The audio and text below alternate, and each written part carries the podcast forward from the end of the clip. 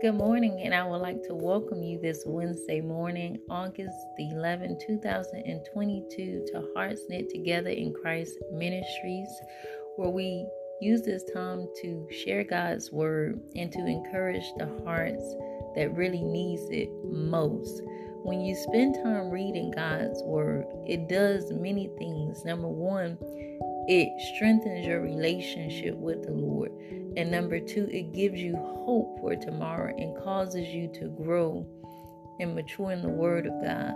And so that's what I deem to do today. We're going to go into a great story that is going to testify to the power of prayer. And if you have your Bibles, I want you to turn with me to the book of Acts. We're going to read chapter 16, 25 through 34. Coming in the version that I'm reading is coming from the King James Version. And so something in this story took place. The main two characters that we want to focus on in the text today is Paul and Silas and the power of prayer because they took action in their midst, in their situation. But the scripture tells us in verse 25, it says, And at midnight, Paul and Silas prayed. My question to you today is Do you pray? And if so, how often do you pray? Because prayer is so important in your walk with the Lord. Prayer is most the most powerful weapon that you can use against the enemy to stop his strategies in your life. And so as the Bible tells us it says and they sing praises unto God. So they praised the Lord and they prayed unto the Lord. And it says and the prisoners heard them. So those the prisoners were considered to be the witnesses, those that were zooming in on what was taking place in Paul and Silas' life. Verse 26 tells us, and suddenly there was a great earthquake. So their praises went up to the throne room so greatly that God allowed there to be an earthquake so that the foundations of the prison the prison were shaken. And immediately all the doors were open and everyone's bands according to the scripture, were loose, meaning those prisoners who had been bound, enslaved by chains and shackles, were immediately set free, including Paul and Silas, because this was the power of prayer. And it says, And the keeper of the prison awakened out of his sleep and seeing the prison doors open he drew out his sword and would have killed himself. And the reason why is because if any prisoner got loose, I'm sure this this uh, keeper at the gate was going to be responsible. So if he didn't find them and kill them, then in turn he was going to be the one to be killed. But what happened, it says he would have killed himself, supposing that the prisoners, the prisoners had fled. But Paul cried with a loud voice, saying, Do thyself no harm, for we are all here. So they were still all in his presence. In verse 29 says, Then he called for a light and sprang in and came trembling. So the prisoner the prisoner who was considered to be the prisoners was there, but the gatekeeper was also there, responsible for keeping watch over the prisoners.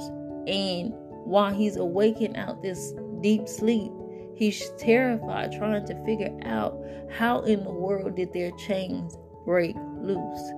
And if you're pondering, I can tell you exactly how. Prayer and praising the Lord I'm sure the angel came and set their chains loose. And it takes some faith to believe God to do such a great thing as that. And in the story, what was really happening as they were praying and praising the Lord was miracles, unseen miracles were taking place right before their eyes. And what I love about God is that when a miracle has taken place, he always leave a witness to testify to what he has done, even to the unbelieving, because this gatekeeper witnessed it. And the Bible says that he came trembling and fell down before Paul and Silas and brought them out and said, Sirs, what must I do to be saved? So the same person who is responsible for keeping them hostage as the gatekeeper is now asking the prisoners, Paul and Silas, what do I need to do to be saved, to experience what you have, this salvation? And they said, Believe on the Lord Jesus Christ, and thou shalt be saved, and thy house. So, this is the blessing of being saved.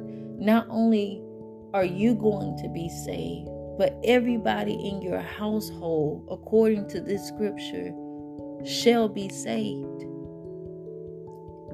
The whole household.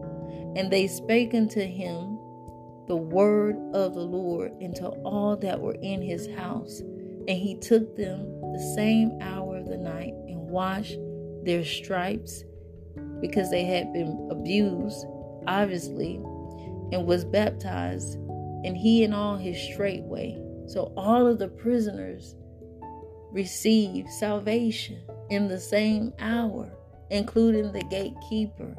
And all of these things can happen when we are praising and worshiping our Lord just as we ought to, in the way that He's created us to, when we praise and sing true praises unto the Lord and pray fervently before Him, we can expect to see miracles like these things take place.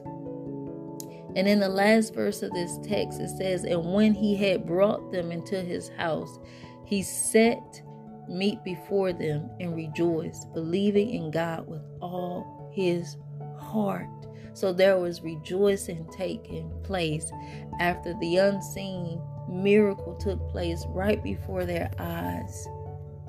And God did not do this so that Paul and Silas can get the glory. But God did this so that his name could be glorified in all of the earth.